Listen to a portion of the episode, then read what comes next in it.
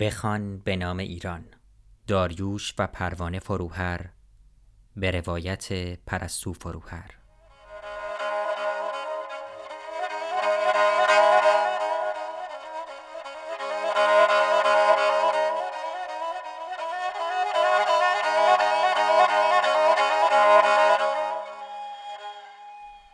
فصل آخر، پاره دوم.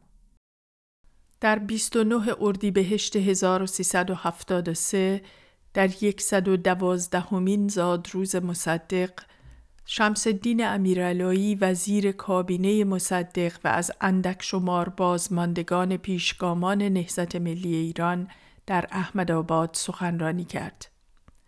او پس از تجلیل‌های آشنا از مصدق به نقد شرایط سیاسی روز پرداخت و در بیانی بی پرده از عیب امتزاج دین با حکومت چنین گفت: ولایت فقیه آن هم مطلقه این است که مردم همچون صغار و مجانین حق رأی و مداخله و حق تصرف در اموال و نفوس و امور کشور خود را ندارند و همه باید جان برکف مطیع اوامر ولی فقیه و ولی امر باشند. او با تصریح تضاد نظریه ولایت فقیه با حق حاکمیت مردم خواستار تلاش برای تحقق این خواست دیرینه ایرانیان شد. فردای آن روز، حزب ملت ایران در یک گزارش خبری جریان آن آیین و گفته‌های شمس الدین امیرعلایی را منتشر کرد که در میان مخالفان انعکاس گسترده‌ای یافت. تنها 1.5 ماه بعد او در یک تصادف رانندگی مجروح و بستری شد. این خبر نیز از سوی حزب ملت ایران منتشر شد و تصادف شک برانگیز خوانده شد. پدرم در گفتگو با یکی از رسانه‌های خارج از کشور گفته است: دیروز که من برای نخستین بار به دیدارشان در ICU رفتم، با اینکه گاهی حالت گیجی دارند، مرا زود شناختند و اندکی با هم گفتگو کردیم. حالشان بد نبود، ولی می گفتند که من تصادف نکردم و در یاد نداشتند چه شکل به بیمارستان آورده شدند. به من گفتند پشت گوششان زخمی است. امروز هم قرار بود از ICU به بخش انتقال داده شوند، ولی با کمال تأسف پیش از ظهر حالت خوبی نداشتند. عصر امروز دوباره من در ICU دیدمشان و به هر روی از اینکه چگونه تصادف رخ داده است هیچ کس آگاهی ندارد و خود ایشان هم چیزی به یاد نمی آورند. در آن هنگام تلاش‌ها برای پیگیری و روشنگری در این مورد به نتیجه‌ای نینجامید. شمس الدین امیرعلایی پس از 1 ماه کلنجار با مرگ در 19 مرداد درگذشت. خاکسپاری او در بهشت زهرا که با شرکت گروهی از دیگراندیشان و شخصیت‌های ملی انجام شد، با تهاجم مأموران امنیتی و نیروهای فشار همراه شد. پدرم که این گونه مناسبت‌ها را همواره امکانی برای حضور فعال دگراندیشان می‌دانست، ترتیبی داده بود تا پیکر بیجان شمس الدین امیرعلایی پیچیده در پرچم ایران بدون نشان رسمی جمهوری اسلامی تشییع و به خاک سپرده شود. به هنگام خاک سپاری نیز به رسم دیگر گرد همایی‌های ملی‌ها سرود ای ایران که سخت مورد غضب حاکمان بود خوانده شد. در گزارش خبری حزب در 21 مرداد در این مورد آمده است: بار دیگر گماشتگان خردباخته جمهوری اسلامی به سوگواران یورش بردند. این بار 7 تیرکشی و تهدید به تیراندازی با ناسزاگویی و زشت کرداری همراه بود و شماری از هموطنان حزب ملت ایران در حالی که به سختی زیر ضربه قرار گرفتند دستگیر گردیدند و چند دوربین عکاسی و یک دستگاه فیلم برداری حاضران را به زور ضبط نمودند. آن روز گماشتگان امنیتی پدرم را نیز بازداشت کرده و به دفتر اطلاعات بهشت زهرا برده بودند. اما پس از چند ساعت همه بازداشت شدگان آزاد شدند. حبس شیوه برخورد دستگاه حاکمه با پدرم نبود. او خود بارها در گفتگو با نزدیکانش گفته است که از بازداشت او پرهیز می کنند، زیرا می دانند این کار نه تنها سودی برایشان ندارد که باعث مطرح شدن بیشتر نام و باورهای سیاسی او خواهد شد. دستگاه حاکمه از مدتها پیش با شیوه های موذیانه‌ای به مقابله با او می پرداخت، مانند تحمیل انزوا از راه کنترل امنیتی شدید و آشکار او و خانه، احضار و تهدید پیاپی همراهان سیاسی او، شایعه پراکنی و تخطئه و حتی تمسخر او و بی اهمیت جلوه دادن تلاش‌های سیاسیش در رسانه‌های حکومتی.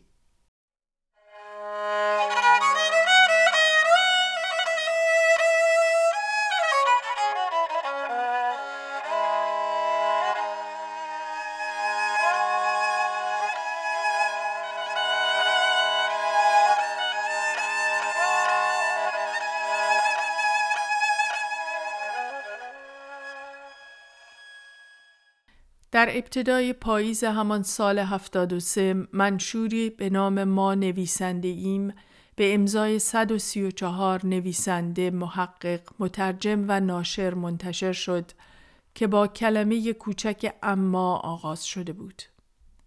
کلمه‌ای که شکنندگی موقعیت فرهنگ سازان جامعه را در تنگنای شرایط حاکم بازنمایی می‌کرد. امضا کنندگان با اعتراض به تصویر مخدوش شده خیش در جامعه بر حق طبیعی و اجتماعی و مدنی خود بر نشر آزادانه آثار و ارتباط بی‌مانع با مخاطبانشان پافشاری کرده بودند. دستگاه امنیتی در واکنش با بافتن تئوری‌های توطئه زیر نام دفاع از امنیت کشور بر شدت سرکوب افزود. رسانه‌های حکومتی با جفسازی در مورد تهاجم فرهنگی غرب به جمهوری اسلامی، شخصیت‌های دیگراندیش را به عنوان عاملان این تهاجم مورد تهمت و توهین قرار دادند. شیوه‌های مخوف امنیتی گسترده شد و هتک حرمت و یورش و بازخواست اوج گرفت.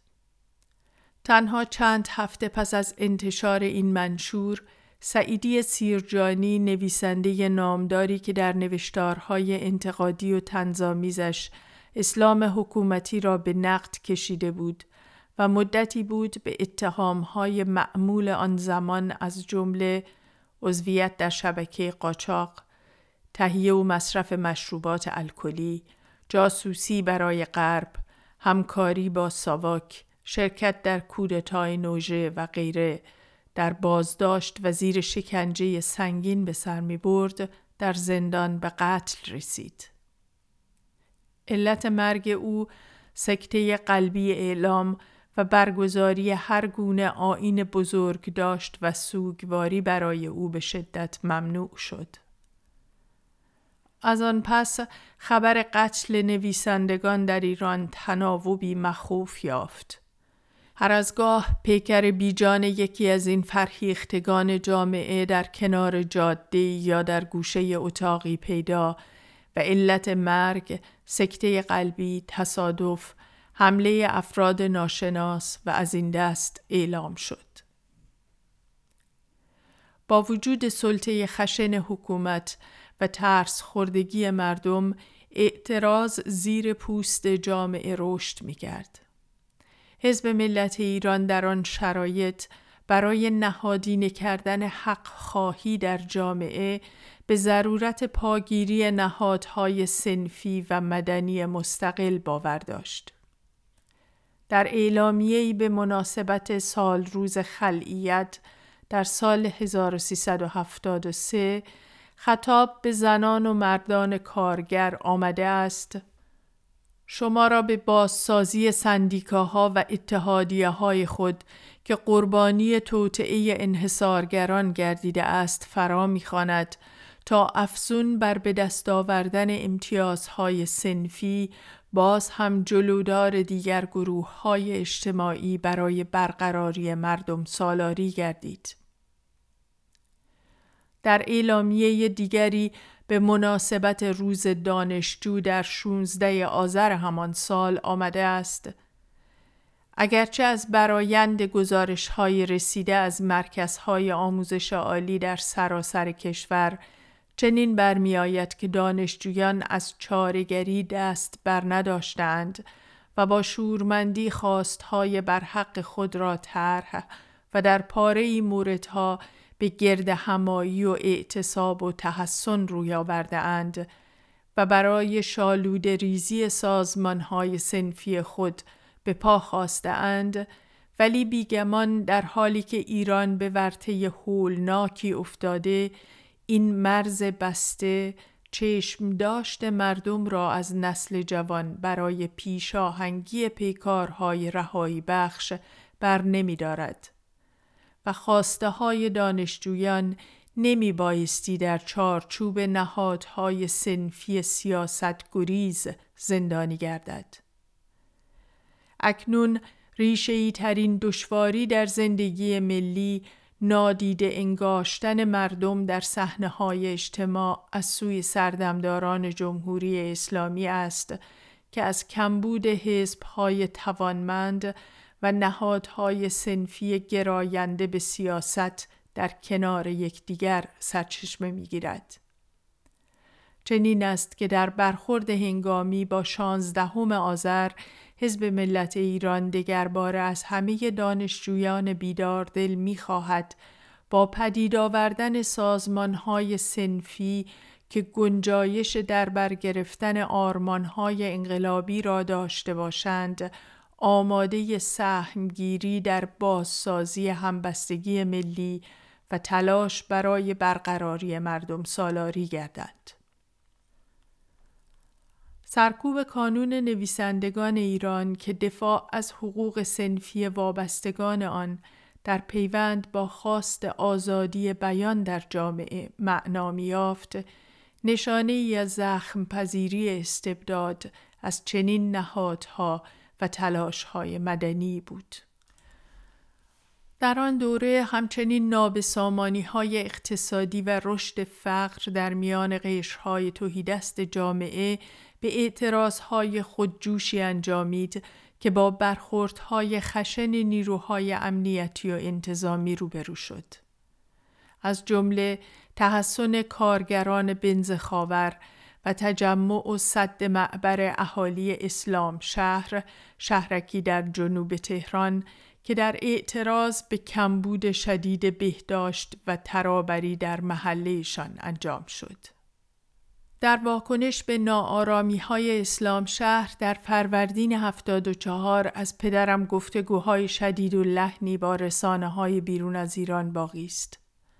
در گفتگو با رادیو صدای ایرانیان در 21 فروردین گفته است: کلانشهر تهران و حتی برخی شهرهای دیگر از آغاز سال نو تا بعد از 13 نوروز در حالتی شبیه اشغال نظامی بود.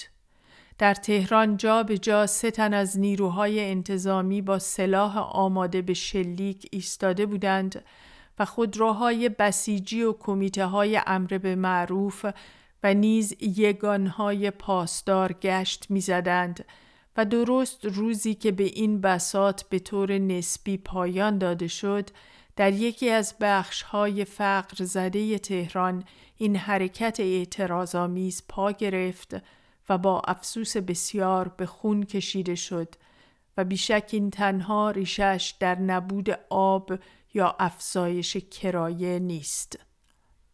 برنامه‌های غلط اقتصادی، اجتماعی و سیاسی سردمداران جمهوری اسلامی به راستی مردم ایران را به سیه روزی انداخته است.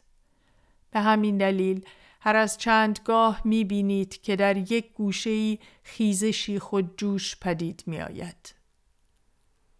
من به طور کلی پس از 16 سال آزمایش‌های تاریخی فکر می‌کنم که جمهوری اسلامی جانمایه کشورداری ندارد. به همین دلیل یک جنبش خواستار مردم سالاری در حال شکلگیری است و بیشک وضع کنونی باید جایش را به یک سامان مردم سالارانه بدهد تا بشود این دشواری‌ها را رفع کرد. من فکر می‌کنم که وظیفه ملی سازمان‌های سیاسی زنده‌داشت همبستگی همگانی و پذیرفتن یک هدف روشن یعنی برپایی مردم سالاری است و امیدوارم که گذار از وضع کنونی به سوی سامان مطلوب به یک شکل آرام و دور از کردارهای خشن انجام گیرد. در گفتگوی دیگری در همان روزها با رادیو صدای آلمان درباره لزوم گسترش مبارزه ایرانیان خارج از کشور نیز گفته است: کنفدراسیون دانشجویان ایرانی در خارج از کشور در رژیم گذشته با تلاش فراگیر با دیکتاتوری جنگید، اما امروز ایرانیان بیرون از کشور کوشش‌هایشان بیشتر صرف پریدن و دشنام‌دهی به یکدیگر می‌شود و یا روی دیگر سکه این است که تنها به برپایی سمینارهای پژوهشگرانه و گفتگوهای سیاستمدارانه می‌پردازند. انتظار این است که اگر در ایران ندایی برمیخیزد به آن پاسخ درست داده شود و با همه نیرو نمایندگی‌های جمهوری اسلامی زیر فشار قرار گیرد تا به مردم ستم کشیده بیش از این فشار نیاورند.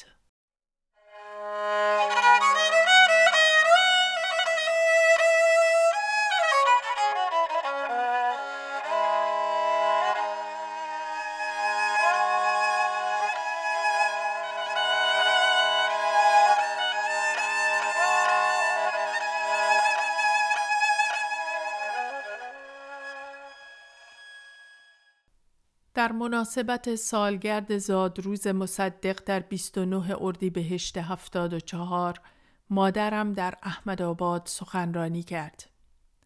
این نخستین سخنرانی او در برابر یک جمع بزرگ پس از سرکوب دهه 60 بود و نمودی از گسترش تلاش‌های سیاسی او. از این گفتار متن آن باقی است به همراه چند عکس از مادرم بالای پله‌های منتهی به در ساختمان احمدآباد. متن این گونه آغاز می شود: چشم‌های من مصدق را دیدند، آن بالای بلند و آن دست‌های بزرگ و نوازشگر را. هنوز یادآوری آن دیدارها سرم را از بالندگی و شور تا کهکشان‌ها می فرازد. در این شیر به زنجیر احمدآباد حماسه های شاهنامه جان می گیرد. پیر جوانندیش طریقت ما چونان کاوه ستیزنده با بیدادگری و استبداد و چون آرش پاسدار مرز و بوم ایران زمین بود. گوی اسطوره ها به هم پیوند خورده اند و پهلوانی از نو آغاز گردیده است.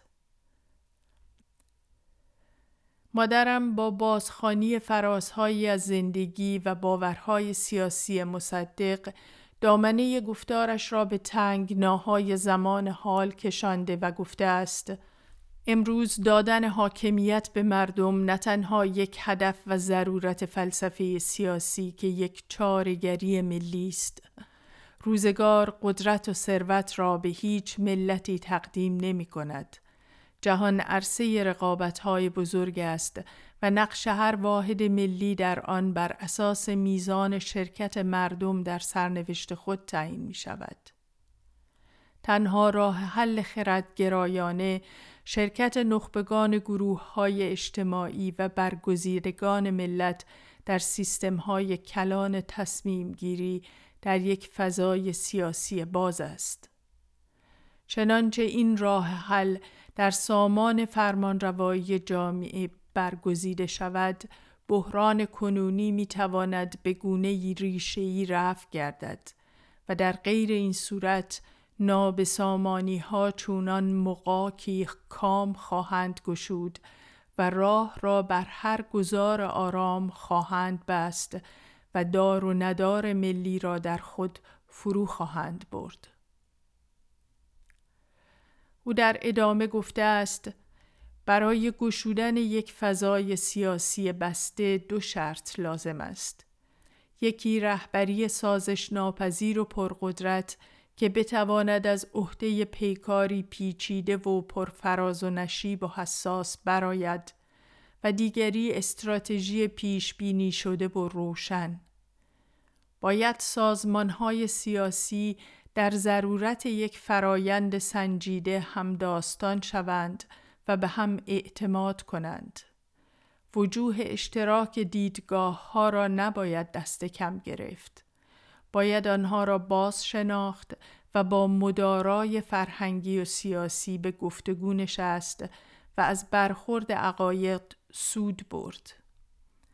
باید به ایران اندیشید که زمان سخت هراسناک، حساس و درگذر است. گذر از این دوران پرخطر بار دیگر همبستگی همگانی را به گونه ضرورتی تاریخی جلوی روی ما قرار داده است.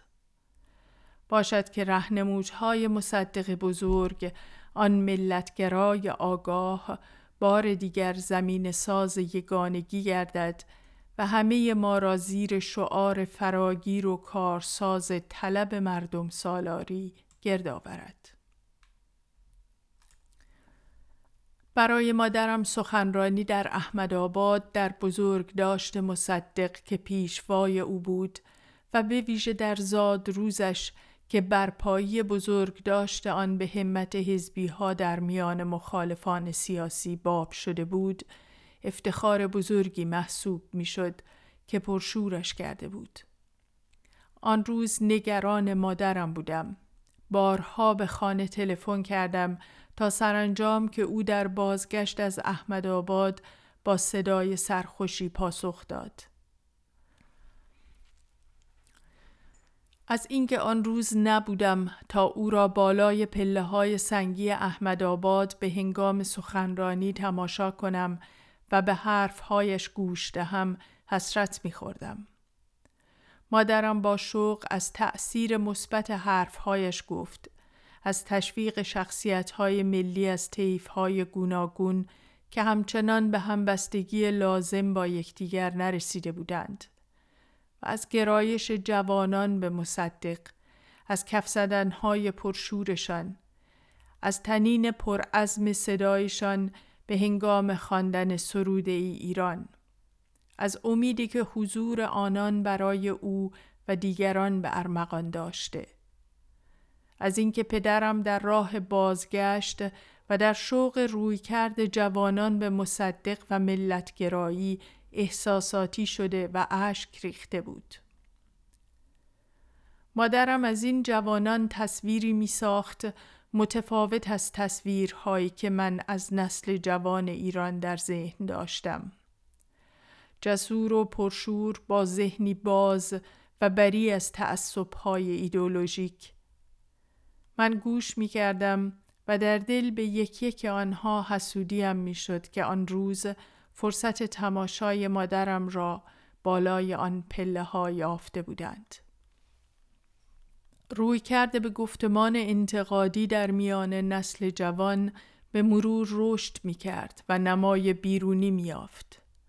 نسل جوانی که نظام حاکم سالها تلاش کرده بود تا افق درکش را به قرائت‌های حکومتی از تاریخ ایران و جهان و حضور فردی و اجتماعیش را به اطاعت از بایدها و نبایدهای مذهبی محدود کند، با کنجکاوی به آنچه با این قرائتها و بایدها ناسازوار بود مینگریست. در جستجوی استقلال رأی به حوزه‌های کوچک دگراندیشی با باورهای گوناگون سرک می‌کشید. در جمع‌هایی که در مرز بین ممنوع و مجاز تشکیل می‌شد شرکت می‌کردند، با ولع می‌خواندند و برای یافتن پاسخ پرسش‌هایشان خطر می‌کردند. گروهی از این جوانان با رویکرد به اندیشه ها و احساسات ملی که همچنان به شدت مورد نفرت دستگاه حاکم بود، به راه مصدق و رهروان او نزدیک شدند.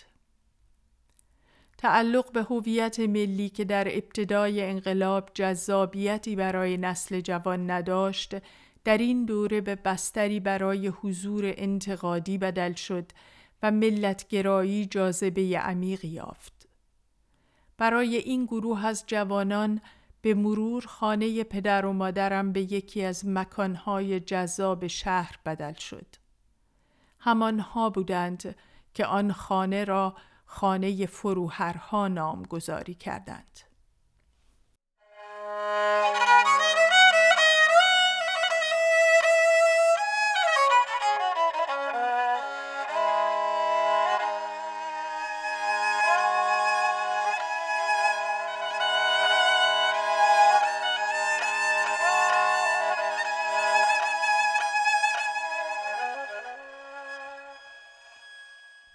با وجود رشد زمینه‌های اعتراض در قشرهای گوناگون جامعه، مخالفان سیاسی موجود اما همچنان از توافق و توان همکاری لازم با یکدیگر برخوردار نبودند.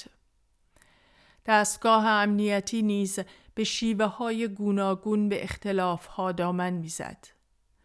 شاید از همان هنگام اساسی ترین مورد اختلاف نظر در تبیین چارچوب مخالفت سیاسی با ساختار نظام حاکم بود.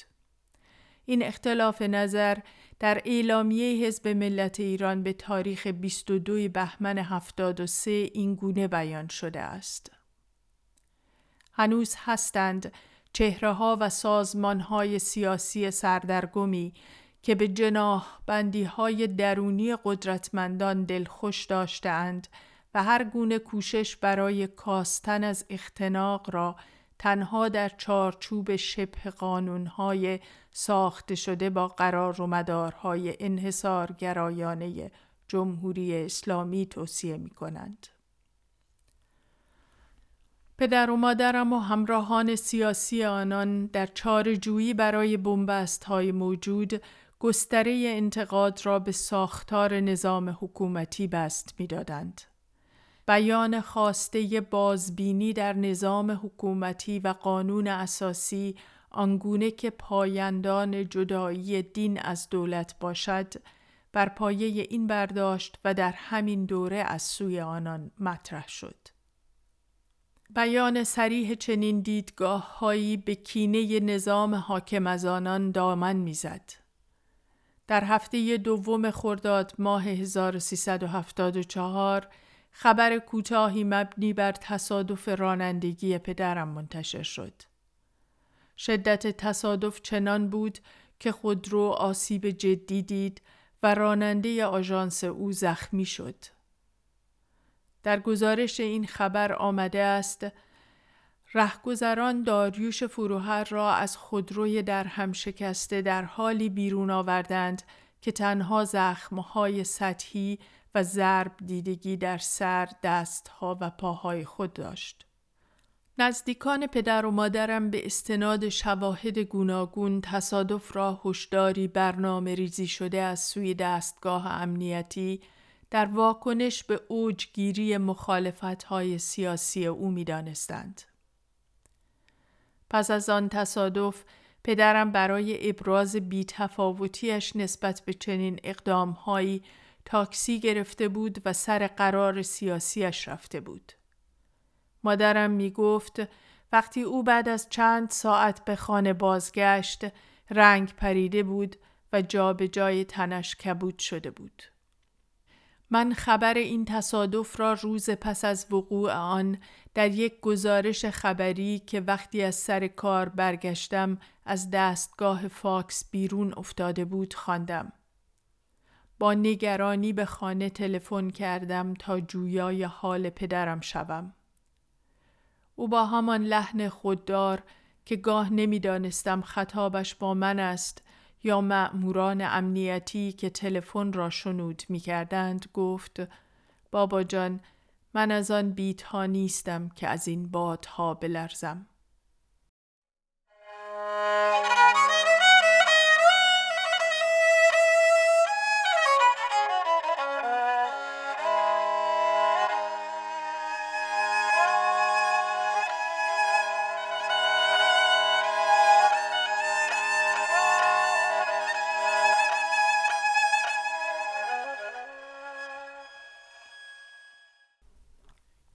در تیر ماه آن سال دکتر کریم سنجابی در تبعید درگذشت و آیین سوگواری و بزرگداشت او به دعوت بیش از 500 شخصیت سیاسی در خانقاه صفی علی شاه در نزدیکی خانه ما برگزار شد.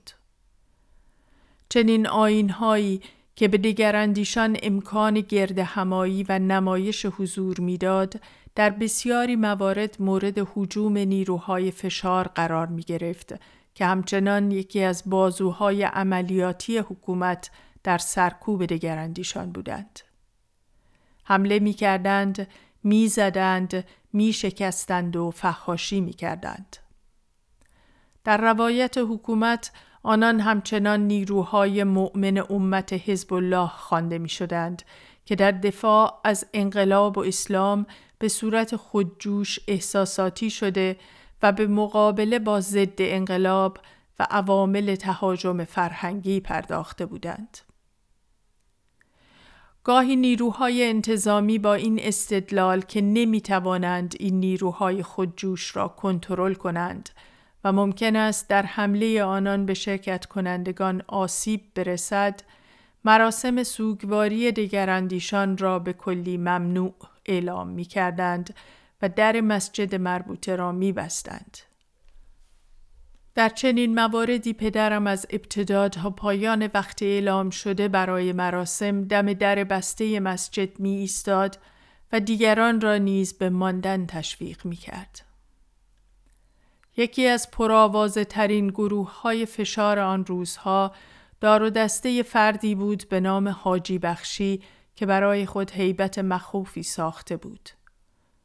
در مراسم بزرگداشت دکتر سنجابی که به گفته پدرم جمعیتی حدود 5000 نفر در آن شرکت داشتند، به هنگام سخنرانی یکی از شخصیت‌های ملی درباره نقش برجسته دکتر سنجابی در ملی شدن صنعت نفت به عنوان قاضی ویژه ایران در دادگاه لاهه، حاجی بخشی و عده‌ای از نوچه‌هایش خانقاه را محاصره کردند.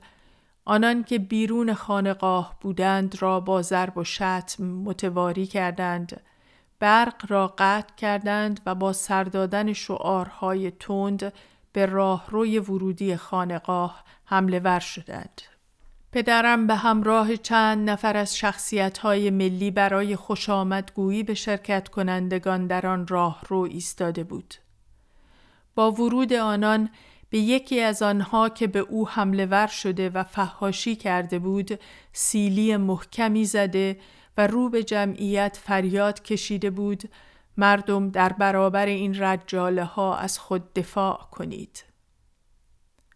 آن روز درگیری شدیدی رخ داد و عده‌ای از جمله بهرام نمازی که جلوی پدرم سینه سپر کرد تا آسیبی به او نرسد و نیز چند تن از جوانان هوادار حزب آسیب سختی دیدند. صورت برادرم آرش هم زخمی شد و بینیش شکست.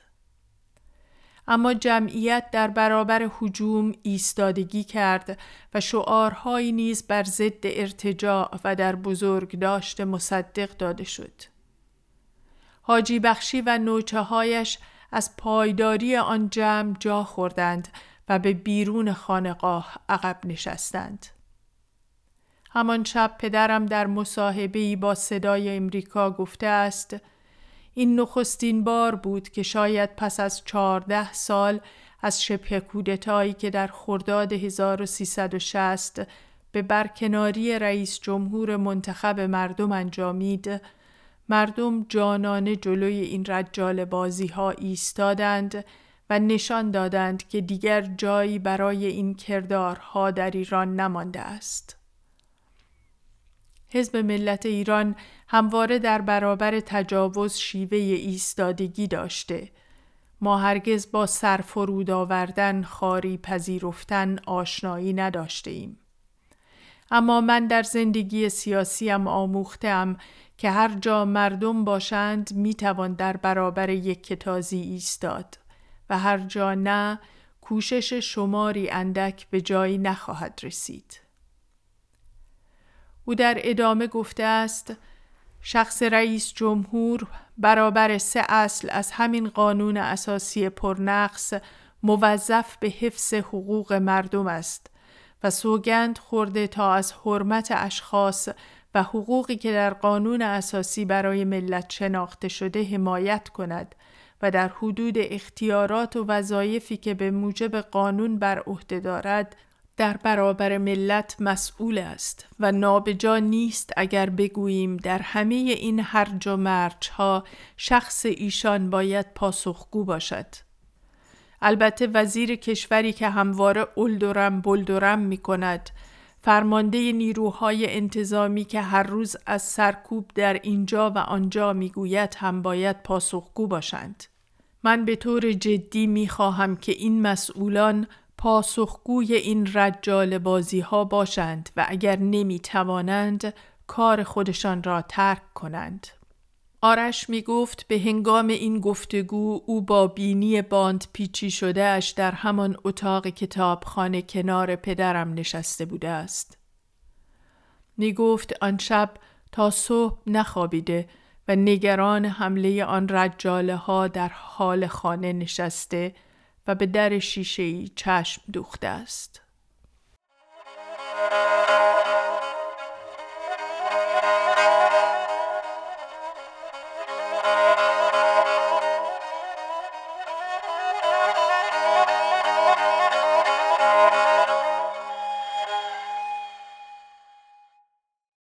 آنچه شنیدید پاره‌ای از کتاب بخوان به نام ایران نوشته و با صدای پرستو فروهر بود که به همت نشر آسو شنیداری شده است. عکس‌ها و روایت‌های بیشتر درباره این قسمت را می‌توانید در وبسایت روایت‌های پرستو فروهر دنبال کنید.